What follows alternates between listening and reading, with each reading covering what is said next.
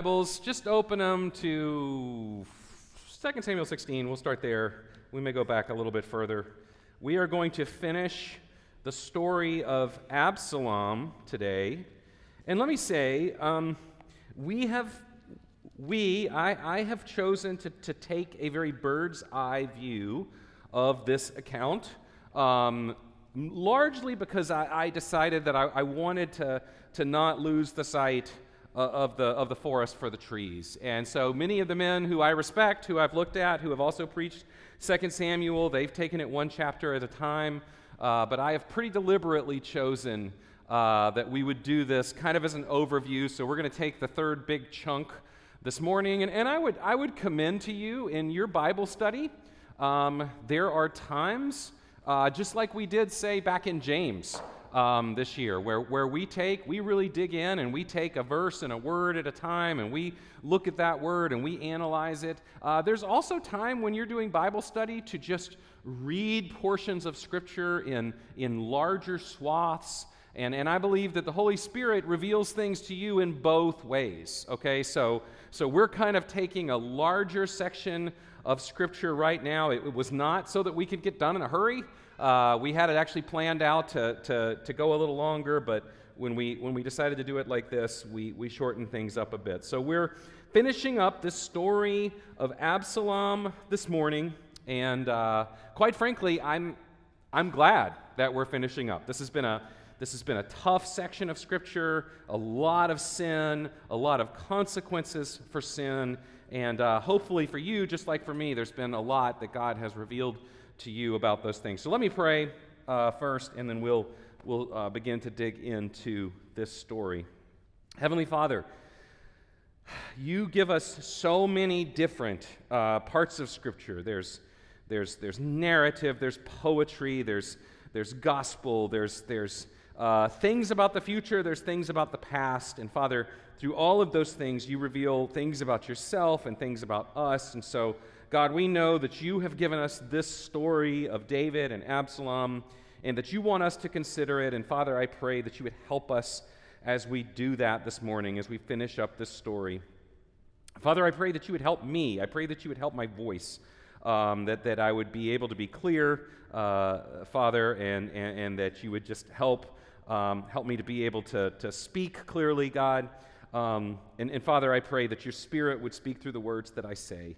Um, God, I want to pray for uh, Sean McGrath, Lord, over in Kuwait, serving over there for these, these next few months. Father, uh, I pray for him that you would uh, give him opportunities to, to have good discussions. Father, I pray that you would bring other believers into his life.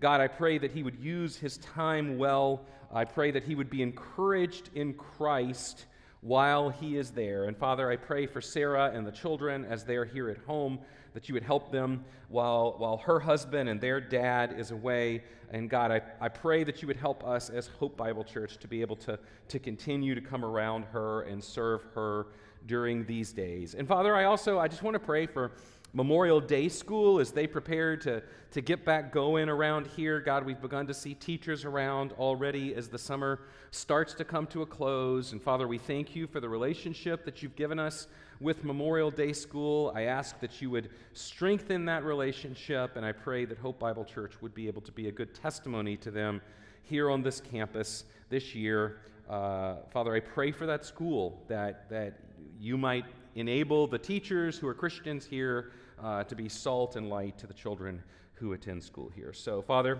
help us now as we dig into this story, we pray in Jesus' name. Amen. All right, so for kind of reasons that'll become apparent when I get to the end, I, I want to just I want to go over some of the themes quickly that we've talked about as we finish up this account. First of all, number one, as we consider the story of David and Absalom, I want you to remember that it is very important that we remember the context. Chapter 13, the story of Amnon and Tamar and Absalom, follows immediately after chapters 11 and 12, which is the story of David and Bathsheba. And as I've pointed out over and over again, David repents, praise God. And Nathan reveals to him through uh, the, the, word, the, the, Lord, the word of the Lord coming through Nathan the prophet David, you shall not die. David receives mercy. But Nathan also speaks very clearly about the consequences of David's sin. And he says, Thus says the Lord, Behold, I will raise up evil against you out of your own house, and I will take your wives before your eyes and give them to your neighbor, and he shall lie with your wives in the sight of this sun. For you did it secretly, but I will do this thing before all Israel and before the sun. So, the passage that we're in here with David and Absalom is very much a, a function of the consequences of David's sin with Bathsheba. The second thing I want you to remember as we go along, and as we've already seen, is that everyone in this story is a sinner. Maybe that, maybe that seems obvious to you, but just, just to reiterate, beginning in chapter 11, we've seen adultery and murder and rape and incest and more murder and rebellion and deceit and treachery. None of these are little sins, these are big, wicked sins. It's hard to find a hero in this story. So everybody is a sinner, but there are two distinct kinds of sinners in this story. There are repentant sinners, specifically David, who has repented. He is faithful to Yahweh. And then there are sinners who are rebels against Yahweh. So everyone in this story is experiencing the consequence of sin, but there's a difference. David, as a child of God, is experiencing those consequences as the father's discipline. Whereas I would say Absalom and Amnon and perhaps even Ahithophel, as we see today, they are re- rebels against God and they are experiencing the judgment of God for their sin. I've, I've thought a lot about the discipline of the father in this passage, we read about God's discipline in Hebrews chapter 12, and in my opinion, there's no better illustration in the Bible of the father's discipline of his children than David and Absalom. And I would add to that David's submission to the father's discipline. And we've seen that as we've walked through this passage over the last couple of weeks. Number four, we'll see this today, Lord willing. Everyone in this story, faithful or rebellious, are learning the principle expressed to us by Paul in Galatians 6 7. Do not be deceived. God is not mocked. Whoever, whatever one sows, that also he will reap. And, I, and don't ignore the do not be deceived, God is not mocked part and go too quickly to the sowing and the reaping. Do not be deceived. God is not mocked. And what we've seen in this passage is person after person who is, in effect, shaking their fist at Yahweh and saying, I will not have your rule over me. Do not be deceived. God is not mocked. And then, number five, God is always faithful to keep his promises. Even prior to chapter 11 and the sin with Bathsheba, in chapter 7 of 2 Samuel, which seems a long time ago now, God made that promise to David that says, You will always have a son to sit on the throne. I'm going to establish your house as a dynasty. You will always have a son to sit on the throne. That promise looks pretty bleak right now, both in David's case and in his son's case. But there is nothing that David could do that would change that promise. So, to put it bluntly, and, and for our own hearts this morning, even David's terrible sin could not undo the promises of God. All right? So, those are some of the things that we've seen so far. I'm going to jump back into the story. We're going to be pretty heavy on finishing out the narrative this morning as we go along. Like I've said before, the last couple of weeks, we won't read all of this passage. We're going to cover about two and a half chapters today. So, it's important that maybe you go home and read the chapter yourself, the chapters. And, and, and, and think about these things. And if you have any questions, by the way, this is hard stuff. I'm just going to tell you. We're going to dig in. I know I'm doing a lot of introduction here, but this is tough stuff. And if you have questions, please feel free to come to me or Matt or let, us talk about these things. Because I, I got to tell you, I've spent the weekend trying to figure out how I wanted to land this plane. And it's been hard to think about how to, how to land this, this section of Scripture. So, so let's, let's turn to the text. Um, we're, we're going to return here. We're going to find a kingdom divided. Wicked men with selfish ambition have seized control of the government. Style is winning out over substance, youth over old age, and Yahweh's King David is once again in hiding in the wilderness. And so, just as in previous weeks, I've got a pretty simple outline for you, just for the purposes of organization. We're going to see the death of a traitor in Ahithophel, the death of a rebel in Absalom, and the grief of a king in David. So, that's going to be our, our uh, outline today as we move through. So, first of all, number one, the death of a traitor, Ahithophel. Now, let me, let me remind you about Ahithophel. I'm glad to be done with this sermon because I'm tired of having to write that name Ahithophel over and over again on my computer. And it's spell checks over and over again, and I never get it right. I've, I've added like twice as much time to the preparation of this sermon just trying to spell Ahithophel over and over again. Um, so let's, let's think about Ahithophel. He gets a lot of ink in this story, and his, his story is going to wrap up just before Absalom's story. Okay, so this is important. Let's just think about him. Number one, Ahithophel was one of David's trusted counselors. In chapter 16, we read about Ahithophel. Now, in those days, the counsel that Ahithophel gave was as if one consulted the word of God. So was all the counsel of Ahithophel esteemed by both David and Absalom. So there is good reason to believe that Absalom is thrilled to have Ahithophel come over to his side, to rebel against David, to come over to his side. I mentioned to you last week, there's also reason to believe that Ahithophel is Bathsheba's grandfather. And so it's possible that that had something to do with his treachery. And speaking of treachery, Ahithophel joined that rebellion. This was deeply painful for David. David is going up the Mount of Olives. He's leaving Jerusalem. In chapter 15, verse 31, it was told David, Ahithophel is among the conspirators with Absalom. And David said, O Lord, please turn the counsel of Ahithophel into foolishness. So David knows that Ahithophel is an asset to Absalom, and, and David just prays, God, I just pray that you would minimize his influence. And I think that prayer is going to be answered in our passage today. I also want to remind you of another person. If you just look back to chapter 15, verse 32, I skipped over this person on purpose because he's a he's kind of a star of part 3 today. And this is a person named Hushai the Archite. And I'm setting it up here a little bit, but let me read to you verses 32 through 37 from chapter 15. While David was coming, um, yeah, 15. While David was coming to the summit where God was worshipped, behold, Hushai the Archite came to meet him with his coat torn and dirt on his head. David said to him, If you go with me, you will be a burden to me. But if you return to the city and say to Absalom, I will be your servant, O king, as I have been your father's servant in time past, so now I will be your servant. Then you will defeat for me the counsel of Ahithophel. Are not Zadok and Abiathar the priest with you there? So whatever you hear from the king's house, tell it to Zadok and Abiathar the priests. Okay, so so Hushai comes to David and he says, "I'm going to come with you as you leave Jerusalem. I'm going to come with you." And David says, "Nope, I don't want you to come with me. I want you to go back to Jerusalem and I want you to stay there and and present yourself to Absalom and I want you to frustrate Ahithophel's counsel.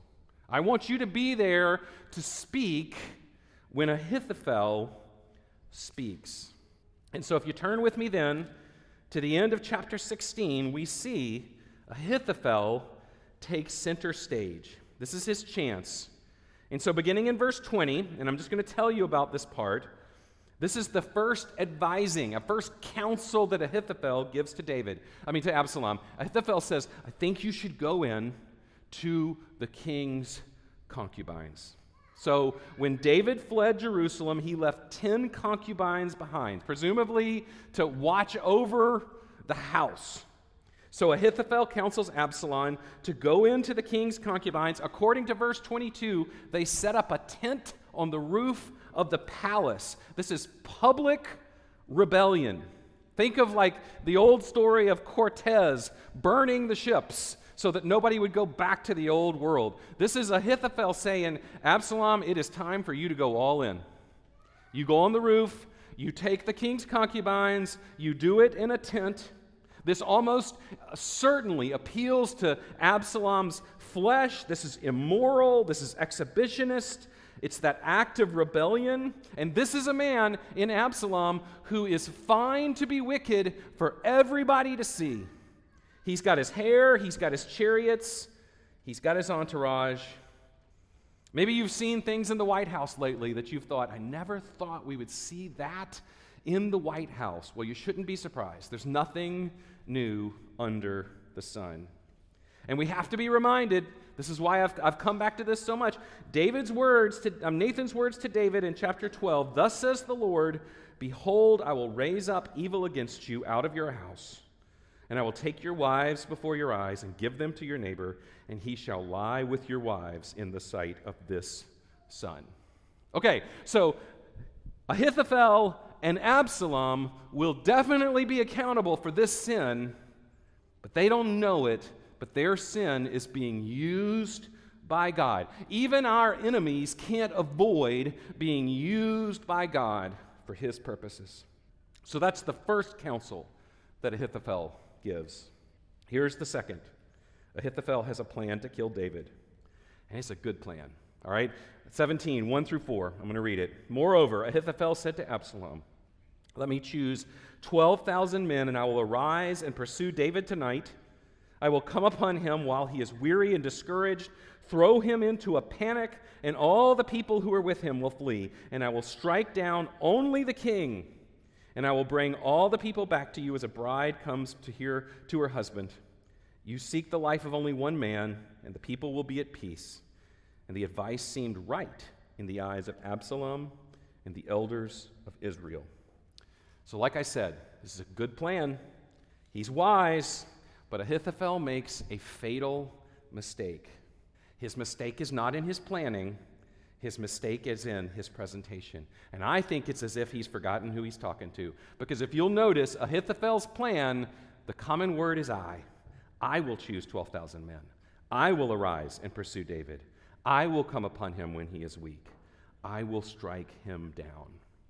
And I think he neglects to factor in Absalom's vanity. And so Absalom says, This counsel seems good to me, but let's hear what Hushai, the Archite, has to say. How many choices do we make in a day that change the course of our lives and of other people's lives? How many times do we not even know that we've been delayed five or six minutes and a car accident has taken place or something has taken place, and just our delay kept us from being involved in that? How many times have we had an impulse to stop at a grocery store and we run into somebody that we haven't seen in a while and we have some conversation and they give us some piece of information or some people some piece of news and it changes the course of our life? How many of us haven't wondered what would have happened if we had made a different choice on some terrible day? What if we had said something different? What if I had just turned right rather than turning left? And these are all choices that we make. We're accountable for the things we do. There are no random acts. God is sovereign. Somehow, He is working through our acts to bring about his sovereign purposes. Why in the world does Absalom decide to ask for Hushai's advice when Ahithophel's advice is perfectly good advice? History might have been different if Hushai hadn't decided, if, if Absalom hadn't decided to ask Hushai. By the way, I think the answer is that God is answering David's prayer. Oh Lord, please frustrate the counsel of Ahithophel. And God is going to use Hushai Hushai to frustrate Absalom's coup attempt. Hushai is there to work against Ahithophel. In verse 7, he says, Ahithophel's counsel is not good. Well, that's getting to the point. I'm just going to come out and say it. That's bad counsel. Verse 8, you know that your father and his mighty men will not go down without a fight. And then verse 11, Hushai appeals to Absalom's vanity. You should gather Israel so that you go into battle in person. And then look at verse 14. Verse 14, I would say, it's the key to this chapter and it's the turning point of this whole account. And Absalom and all the men of Israel said, The counsel of Hushai the Archite is better than the counsel of Ahithophel, for the Lord had ordained to defeat the good counsel of Ahithophel so that the Lord might bring harm on Absalom. Why did Absalom reject Ahithophel's counsel? Was it because he was vain and his sin made him stupid? Yes. Was it because David had the foresight to send Hushai to frustrate Ahithophel? Yes. Was it because David prayed that God would turn the counsel of Ahithophel into foolishness? Yes. Was it because God ordained to defeat the counsel of Ahithophel and to bring harm to Absalom? Yes and yes. What we see here, I would suggest to you, is one of the great mysteries of our faith. Are Ahithophel and David and Absalom and Hushai all responsible for their choices? Yes, they are. Is God sovereign in using the choices of those men to accomplish his purposes? Yes, he is. How can these things be true? How can they both be true? I don't know, but I believe it. I believe that it says in Scripture that Jesus Christ is fully God and fully man. How can that be true? I don't know, but I believe it because that's what Scripture tells me. How can it be that these, these words were written down by human beings but also inspired by God? I don't know, but I believe it because that's what Scripture tells me. Nobody in this story has any clue that Absalom has rejected Ahithophel's good commentary. From David's perspective, things are bleak. From Absalom's perspective, things are going great. Nobody knows that everything has changed because Absalom chose Hushai. And no one knows that God ordained it so that he might bring on harm on Absalom. By the way, do you ever just pray that God would frustrate the plans of evil men? Like I was as I was reading this, you know, I'm I'm not in Congress or the Supreme Court or the White House or I'm not in the places of power, but God is. Like he's there. And clearly in this story, he is orchestrating things to bring about his sovereign purposes. And I thought to myself, maybe I should just do more praying. God, would you frustrate the plans of those evil men? Because it worked for David. Maybe it could work for us as well. All right, verses 15 through 22, we're moving along here. They keep the drama alive. Hushai seeks to get word. So Hushai needs to send word back to David of, of Absalom's impending attack. Jonathan and a guy named Ahimaaz carry a secret message when they're leaving the city. Uh, verses 19, 18 and 19 say they get hidden in a well, and then the attackers leave, and then they go and they take the word to David. And I summarized a lot of verses there, but that's what happens. But we need to close out the story of Ahithophel. Look at verse 23. When Ahithophel saw that his counsel was not followed, he saddled his donkey and went off home to his own city, and he set his house in order and hanged himself. And he died and was buried in the tomb of his father. Ahithophel is a wise man. He understands that the tide has turned. Like his plan to kill David, Ahithophel has a clean and concise plan to take care of his own life. He sees the implication of Absalom's choice. He sees the, the handwriting on the wall, as it were, and he knows that there's no future for him in David's restored kingdom and so he takes matters into his own hands. I've thought a lot about Ahithophel, and I think you should too. It's worth thinking about Ahithophel. He's a smart man who gives good, practical advice, but his advice is rooted in rebellion against God. If you need help rebelling against God, Ahithophel was your man and any counsel grounded, grounded in rebellion against God will not stand. So I would ask you, what kind of counsel, what kind of help are you looking for? Because a lot of what passes today as good practical counsel is rooted in rebellion against Yahweh. Remember, when, when Absalom and his elders heard the counsel of Ahithophel, they said, That sounds good to us. But there's a way that seems right to man and in the end, it leads to death. There's a certain perspective from which that counsel seems wise, and yet, if you want wisdom from above, you need to be on guard against Ahithophel's because God's interests will not be their concern. I don't have any sympathy for Ahithophel. A couple of guys I read this week said, ah, Ahithophel, maybe he wasn't such a bad guy. Ahithophel reaped what he sowed. He counseled David to go into the king's concubines. That was immoral. I mean, he counseled uh, Absalom. He planned to kill David with high handed rebellion. And like Judas, a thousand years later, he takes his own life rather than face up to his actions. I don't think Ahithophel was a good guy. I think Ahithophel reaped what he had sown. All right, secondly, then, the death of a rebel. So, the end of Absalom. We turn to chapter 18. Upon hearing that Absalom is on his way to attack, David musters his men in verse 1. Look at verses 4 and 5 in chapter 18. The king said to them, Whatever seems best to you, I will do. So the, the, the men had actually said, David, I don't think you should go into battle with us. That your life is more valuable than ours. We think you should stay here. So the king stood at the side of the gate while all the army marched out by hundreds and by thousands. And the king ordered Joab and Abishai and Ittai, Deal gently for my sake with the young man Absalom. And the people heard what the king gave orders to all the commanders about Absalom. David gives one order. As the, as the army goes out to face the rebellion, David gives one order deal gently for my sake with the boy. That's all I ask. And it's important to note this is not in private. All the people heard.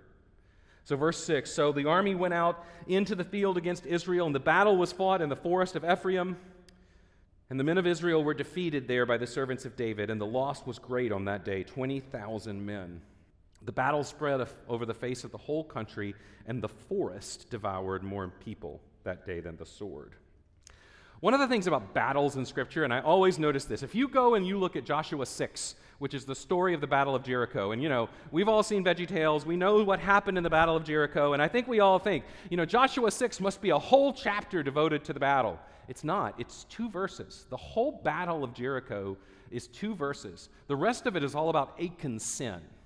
It's interesting. The writers of Scripture tell us certain things that they want us to see, and then they tell us other things very, they, they, the things that we might be interested, they're, they're kind of like short on information.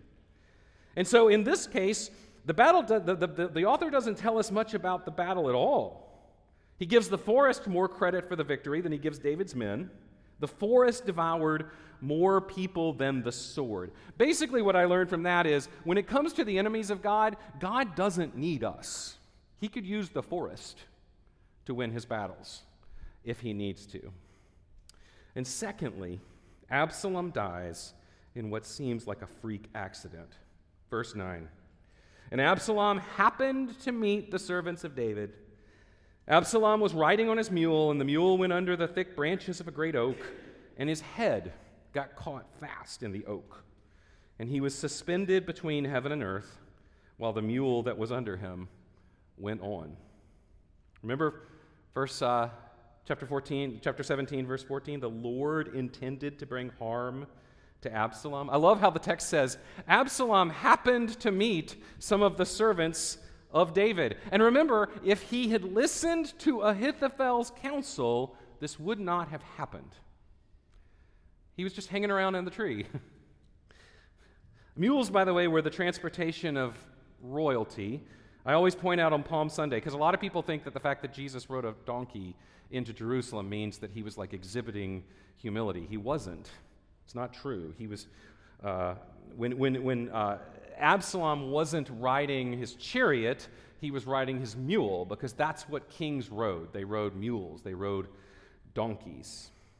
And somehow he gets his head stuck in a branch. And I know the text doesn't say hair but I gotta believe, as much of a big deal as the author has made of Absalom's huge hair, there's gotta be something connected to the hair here. We've already been told how spectacular it was. I, I, the Bible doesn't say at all about how God used this tree to capture Absalom. The best I can think is that perhaps he was turned around looking behind him and he got caught in the branch and the mule just kept going. It's interesting, and I want to mark this for later. The Bible says he was suspended between heaven and earth. Verse 10 says, A certain man saw it and told Joab. This certain man, unnamed and thus unknown to history, was loyal and he had integrity because he knows that his king said one thing deal gently with the boy. All I ask is that you deal gently with the boy. And Joab says, Why didn't you strike him? And this certain young man says, Because I would not reach out my hand against the king's son. And we can sit here right now and we can debate the wisdom of David's command. Was it driven by feelings? Was it reasonable? But it doesn't matter. When the king, who is God, God's anointed, says, Deal gently with my son, you deal gently with his son. And this certain young man was not about to disobey his king. Joab, on the other hand, is perfectly pragmatic. His response is telling. He actually says in the text, he says, I will not waste time on this with you. It has that feeling of like, yeah, you got a good point, but I'm ignoring that. I don't want to talk about this anymore. I don't want to hear any more about it. So Joab finishes the job. Verses 14 and 15. He took three javelins in his hand, thrust them into the heart of Absalom while he was still alive in the oak, and ten young men, Joab's armor bearers, surrounded Absalom and struck him and killed him. Absalom's fire may have burned bright for a season, but it's quickly extinguished. Joab is the opposite of gentle. He uses three javelins to subdue him, apparently removes him from the tree, and then lets his ten young armor bearers finish the job. Everything about Absalom's end is undignified. Verse 17 They took Absalom and threw him into a great pit in the forest and raised over him a great heap of stones, and all Israel fled away to his own home. Now, Absalom in his lifetime had taken and set up for himself the pillar that is in the king's valley, for he said, I have no son to keep my name in remembrance. And he called the pillar after his own name, and it's called Absalom's monument to this day. So Absalom had built a monument to himself, a grave, but nobody told the, sto- the, the soldiers of David. They throw him in a pit, and they cover stones of him. By the way, this is how you buried an accursed man. In uh, Joshua 7 6, Achan is buried in a pit, and he has thrones, uh, stones piled over him. Absalom is a rebel against Yahweh. He may have been a media darling. He may have been a favorite with the girls. He may have known how to work a crowd. But in the end, he was a person who tried to kill David, God's chosen king. And he reaped what he sowed. Interestingly, Psalm 94, 12 through 13 says, Blessed is the man whom you discipline, O Lord, and whom you teach out of your law to give him rest from days of trouble until a pit is dug for the wicked. David is a man who was disciplined by the Lord. Absalom was a man for whom a pit was dug. Finally, then, we see the grief of a king. Beginning in verse 17, this is a sad section. Someone needs to tell David. In verse 24, it says that David was sitting between the gates, anxiously awaiting news about his son. And here's just an observation that struck me. I, I may be making too much of this. Absalom is said to be hanging between heaven and earth, David is said to be sitting between the gates. Both men are waiting. Absalom hangs in the air, David sits in the gate. I see something of our life here as we wait for redemption. We lie to ourselves a lot. We lie to ourselves a lot, right? Like we think we're in control, we think we've got this. And then sometimes those moments come when it becomes so completely clear that we are not in control. And so we are forced to wait. And we wait at a bedside, or we wait at the phone, or we wait in a waiting room. And we're just waiting. Along the same lines, what would be good news here for David? What, what would be a good word? That the armies of David have been defeated and Absalom lives? So, this guy Ahimaaz wants to be the first to tell David. He wants to come that David's army is jubilant because they have put down the rebellion. And Joab suspects that this will not be welcome news. He says in verse 20, You are not to carry news today. You may carry news another day, but today you shall not carry news because the king's son is dead. So Joab intends to send a Cushite, but Ahimaaz stays with it and he runs ahead of the Cushite and he reaches David before the Cushite. David is still waiting in the gate. He lifts up his eyes and he sees Ahimaaz approaching. David says, Ahimaaz is a good man bearing good news. But Joab was right about Ahimaaz not being the guy to bear good news, bad news. He stammers and stutters. Verse 29 And the king said, Is it well with the young man Absalom? And Ahimaaz answered, When Joab sent the king's servant, your servant, I saw a great commotion, but I do not know what it was. And the king says, Turn aside and stand here.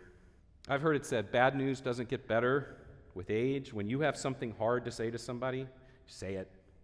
David says to Ahimaaz, You go stand over there.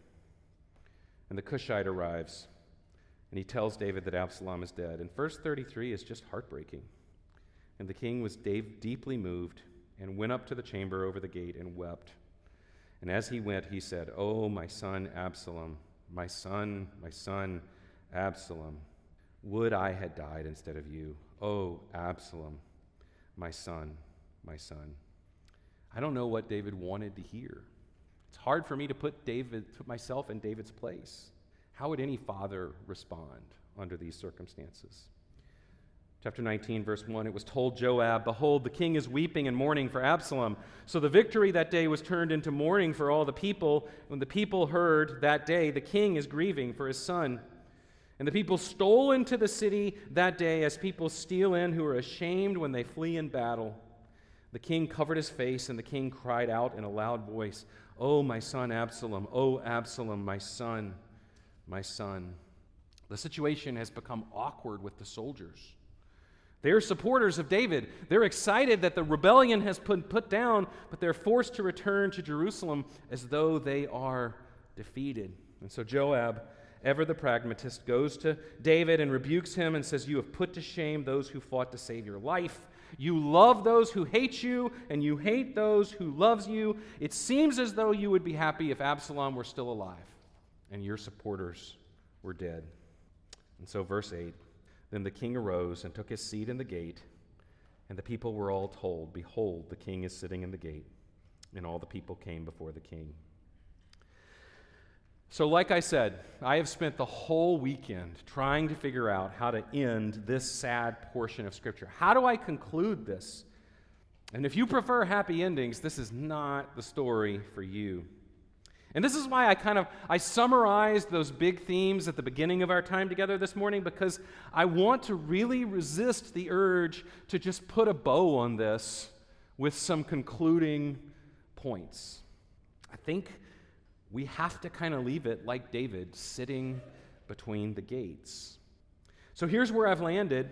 I think this story, going all the way back to chapter 11 and Bathsheba's, Bathsheba pictures what it's like to live as a faithful believer as we await the return of Jesus. This story is very messy because life is very messy and it is filled with questions and it is filled with difficult lessons to learn. David, a man after God's own heart, sins big. After he sins, he is forgiven, but the consequences of his sin have serious effects on his family. And David's sin, as bad as it is, does not negate God's promise. It strikes me this morning that Jesus says if we're going to follow him, we must love him more than father, mother, husband, wife, son, or daughter. And I would like to think that I love Jesus that way. And I will say to you right now that I do. But how would I respond if one of my children was killed in battle as a rebel against God? Would I be able to rejoice in Yahweh's victory? And so I think we must conclude by acknowledging that we desperately need King Jesus.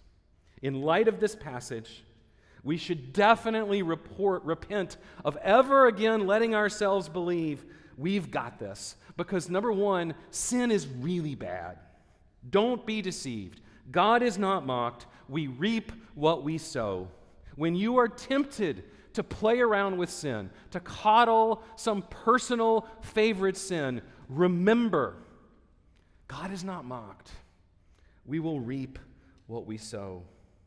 But also, if you are a believer, praise God, nothing you can do, not even sin, can separate you from God's promises.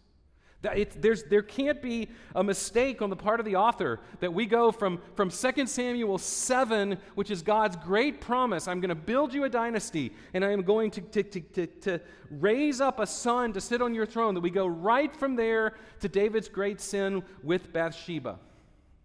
Because God doesn't say, oh, never mind, I picked the wrong guy. And God doesn't say that to us either. And then also, if you've never trusted in Christ, as long as you live and breathe, there's still time for you to trust Him and put your trust in Him. Up until the very end, Absalom could have repented. Ahithophel could have repented. Amnon could have repented, but they didn't. David repented. And what does God say? You will not die. There is mercy in repentance. Again, God's promise to David I will build you a dynasty, and you will never lack a son to sit on the throne. In the end, David doesn't look very good. Amnon and Absalom, his two oldest sons, are dead. Solomon carries on the line, but he also carries on the family sin, and his heart is turned from Yahweh by David, by, uh, by, uh, from Yahweh by marrying too many women. What do we do? We look to Jesus. David endured all this suffering because of his own sin. David couldn't die for the sins of his people. He couldn't even die for his own sin. He even says, Would that I could have died instead of Absalom. God didn't even permit him to die for his own sin. Jesus endured suffering, and Jesus died not because of his sin, but because of ours. And I'll just close with this. If you've ever been tempted to say, Wow, David really got away with that sin of Bathsheba and Uriah. I hope you'll never think that again after these last three weeks. If you've ever been tempted to say, well, David was a believer, David was a faithful man, and he sinned big, and he was forgiven, I hope you'll never think that again either. Because I know, I'll tell you this I know my heart. And I know how sometimes I'm tempted to say, well, I'm not going to die. David didn't die, David was shown mercy. But the consequences for his sin, the ripples. The very first week, I said, repentance is like throwing a pebble in the pond. And you may get the pebble back, but you can't stop the ripples. Sin has ripples and ripples and ripples. And it affects us, it affects our relationship with God, it, reflects, it, it, it affects those whom we love. Praise God. Jesus died to forgive us of our sins. And so we will land there and we will take, as we always do, of the Lord's table and we will cry out to Him for mercy. And we can cry out to Him to redeem the years that the locusts have eaten, as the prophet Nahum, Nahum says. Jesus gives us his, bread, the, his body in the form of the bread, his blood in the form of the cup. And we do this together every week. If you know Jesus, if you have repented of your sins, then you are invited to partake with us this morning. If you don't know Jesus, if you've never repented of your sins, we would just ask that you refrain from taking. Let us talk to you. Let us explain some more. And uh, perhaps you can take with us in full understanding some other time soon. So uh, the guys are going to hand out the bread and the cup. Hang on to that. I'll come up here and read a passage of scripture, and then we'll partake together.